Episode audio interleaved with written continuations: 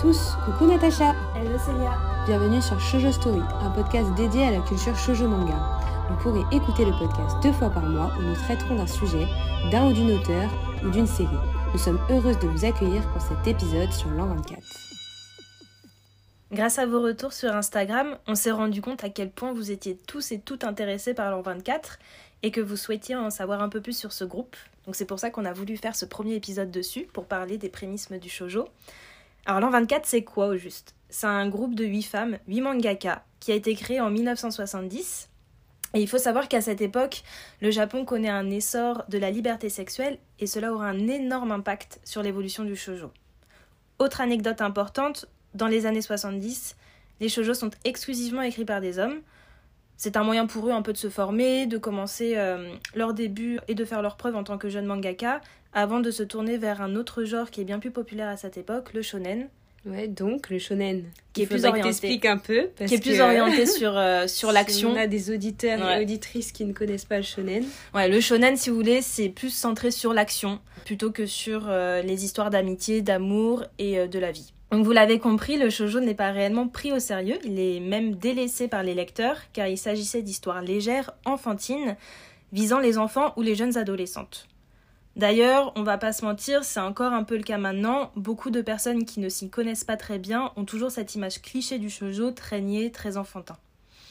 Mais le point positif dans tout ça, c'est que les hommes mangaka, comme ils délaissaient le shoujo pour le shonen, eh bien ça laissait de la place pour les jeunes auteurs femmes, qui s'empare de ce genre avec beaucoup plus de liberté. D'où la création de l'an vingt-quatre. Il voit le jour grâce à Hagio Moto et à Keiko Takemiya, et petit à petit, de nombreux autres artistes tels que Ryoko Ikeda, qu'on connaît tous pour La Rose de Versailles, se joignent au groupe. Donc oui, comme tu l'as dit, il euh, y a vraiment huit mangaka femmes qui se réunissent, mm. donc pour l'an vingt-quatre, et c'est un peu ici comme nous, on discute, on travaille, euh, euh, on échange un peu à la manière des salons de littérature. Donc vraiment l'idée de se retrouver entre femmes dans un espace safe pour créer sans limite, en toute liberté, et puis aussi sans le joug masculin. Pour Exactement. Le coup. Et puis Ryoko Ikeda, on va, on va en parler de toute façon, mais euh, Ryoko Ikeda, euh, une petite anecdote, c'était qu'elle était vraiment partagée entre la nouvelle gauche en tant que membre du Parti communiste dans le Japon d'après-guerre et le consumérisme, puisqu'elle écrit des mangas, et que le manga c'est un média de masse qui est euh, diffusé en plus euh, par des entreprises... Euh, Bah, des entreprises locales, certes, mais des entreprises qui brassent beaucoup d'argent. Donc euh, voilà, elle, elle était vraiment dans une espèce de révolution euh, à son époque, un peu comme La Rose de Versailles, qui est une révolution intérieure des femmes japonaises. Donc euh, cette, euh, cette ère de l'an vingt-quatre, euh, c'est une ère qui est résolument euh, engagée politiquement, et puis qui est aussi très féministe, et puis aussi qui a innové énormément de par son style graphique.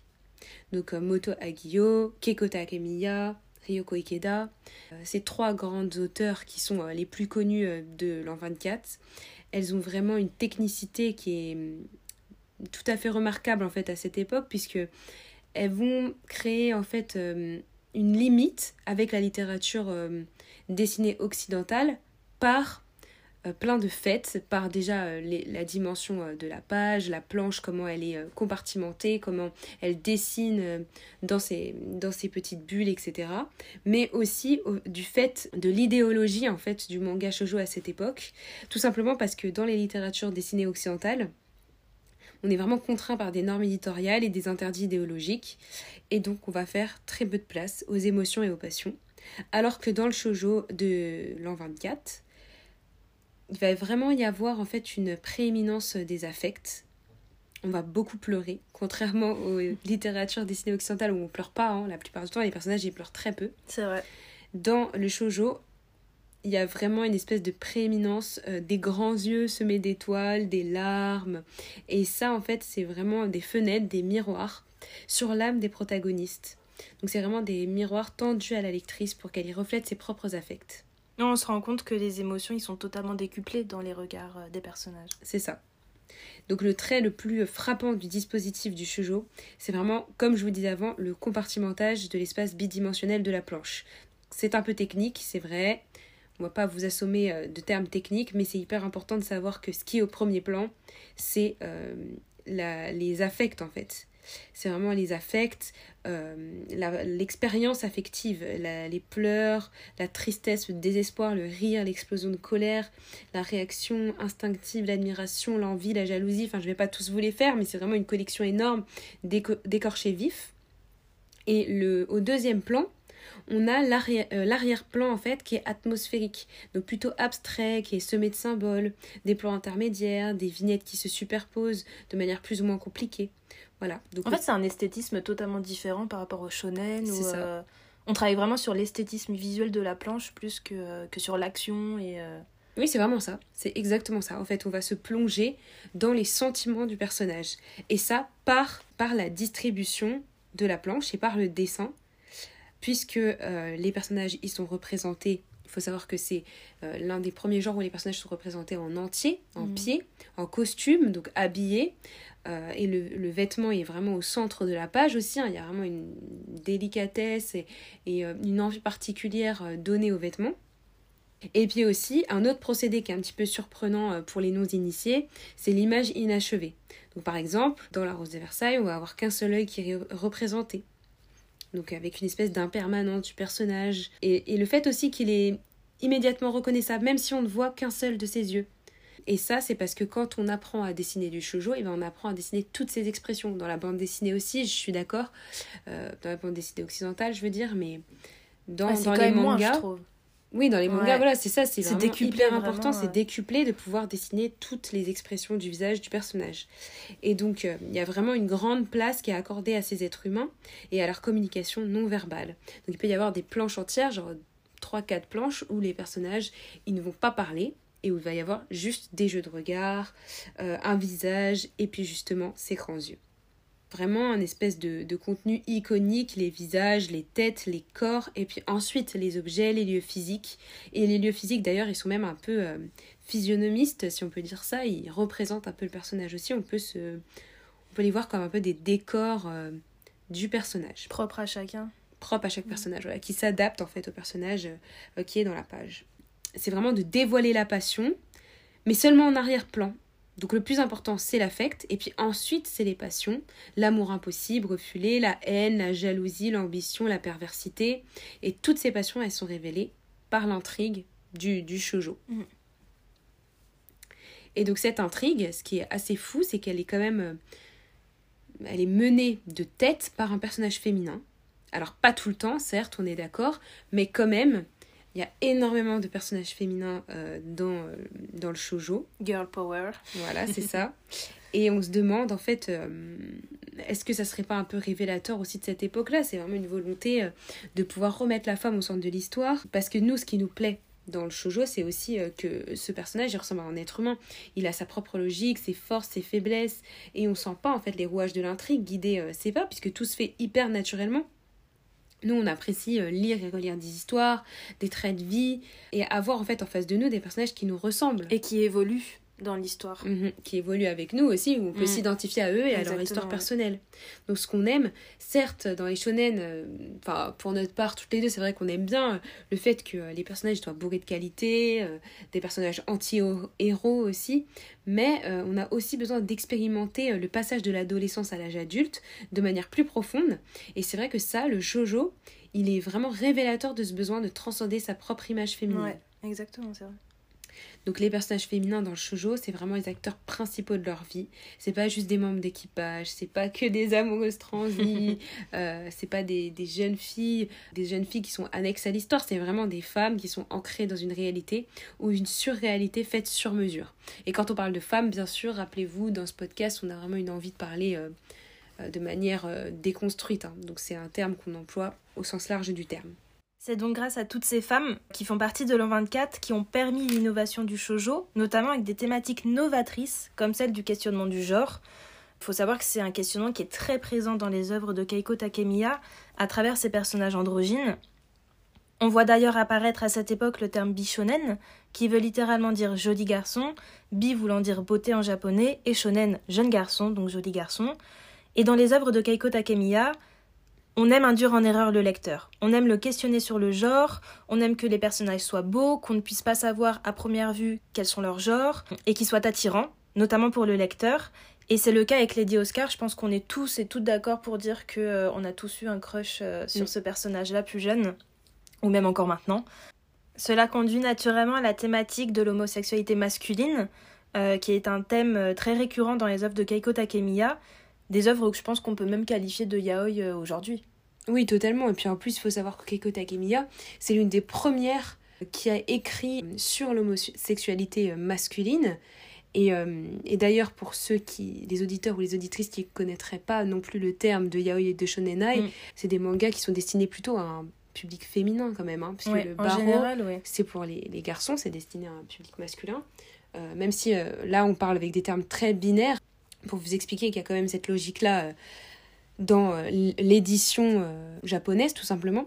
Et tout ça pour dire que donc, Keiko Takemiya, elle a écrit... Donc euh, ce, fameux, ce fameux manga. Qui s'appelle Kaze Toki no Uta mm-hmm. et qui est euh... choquant. Pour public averti, réellement. Oui, voilà, choquant pour ouais. la, quand même pour l'époque. Même nous, euh, en, le re, en le relisant aujourd'hui, on a trouvé ça quand même assez, euh, assez fort.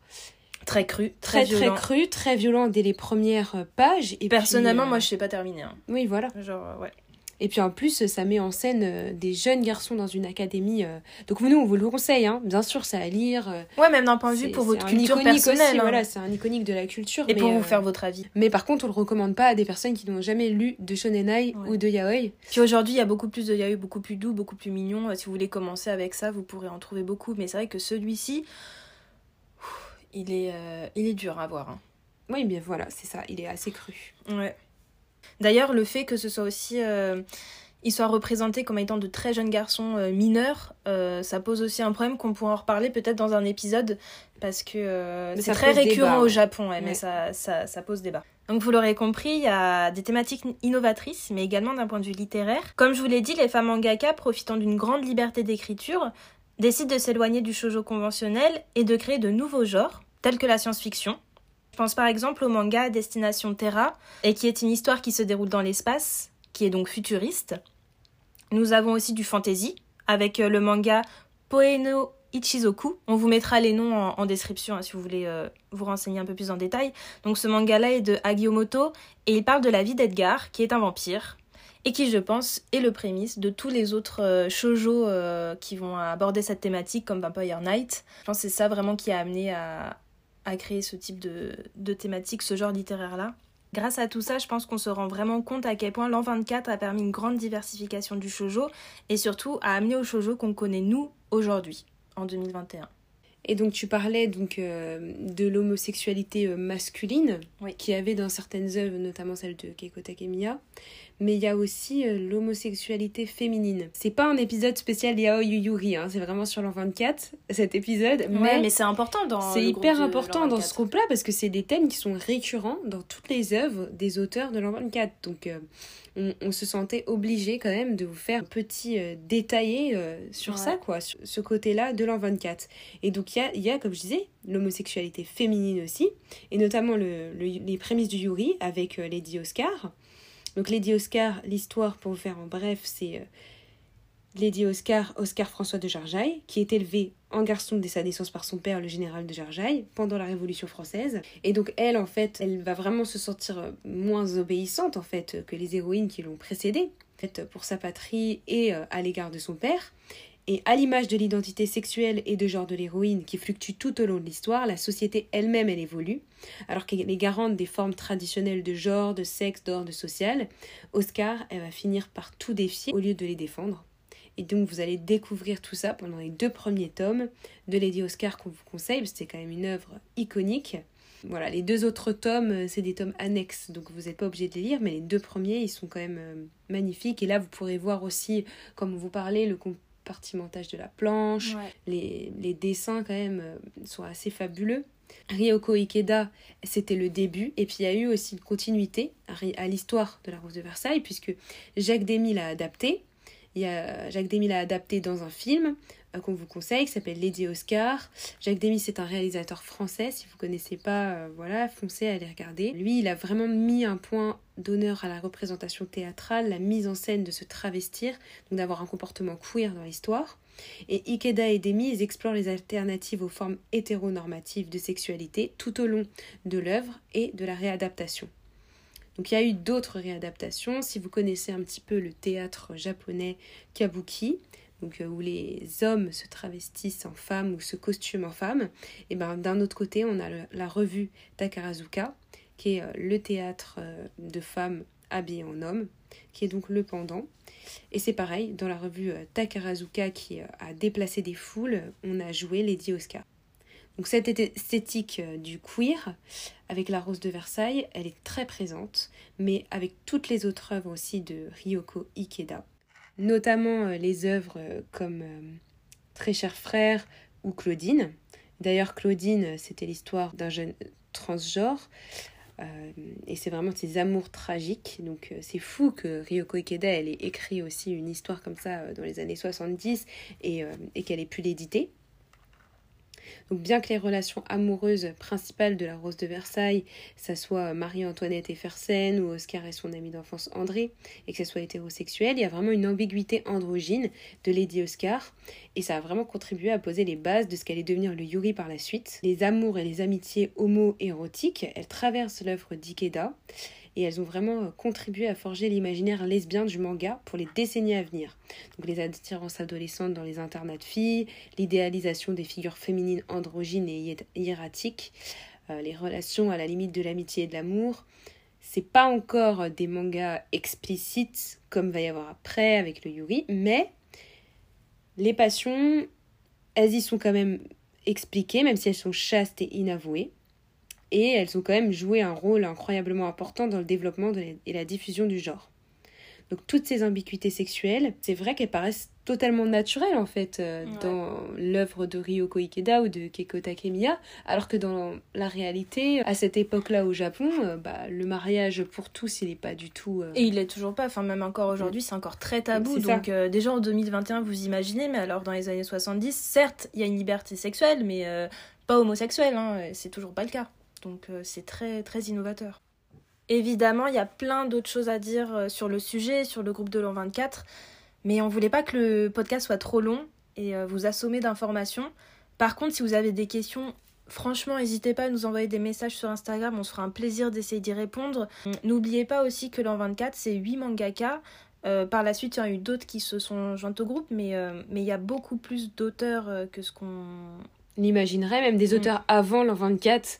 Et euh, on vous a mis euh, quelques dessins, quelques œuvres assez connues aussi euh, sur notre page, ouais. que vous pouvez aller découvrir, où il y a des petites descriptions aussi qui vous en apprendront plus.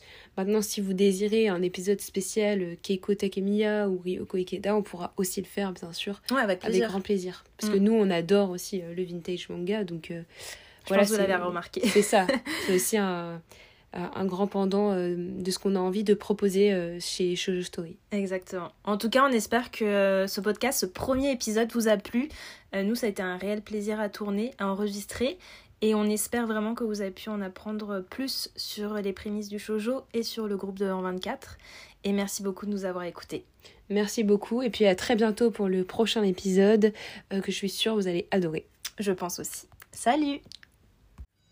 L'intro et l'outro de ce podcast ont été réalisés par Passif Agressif.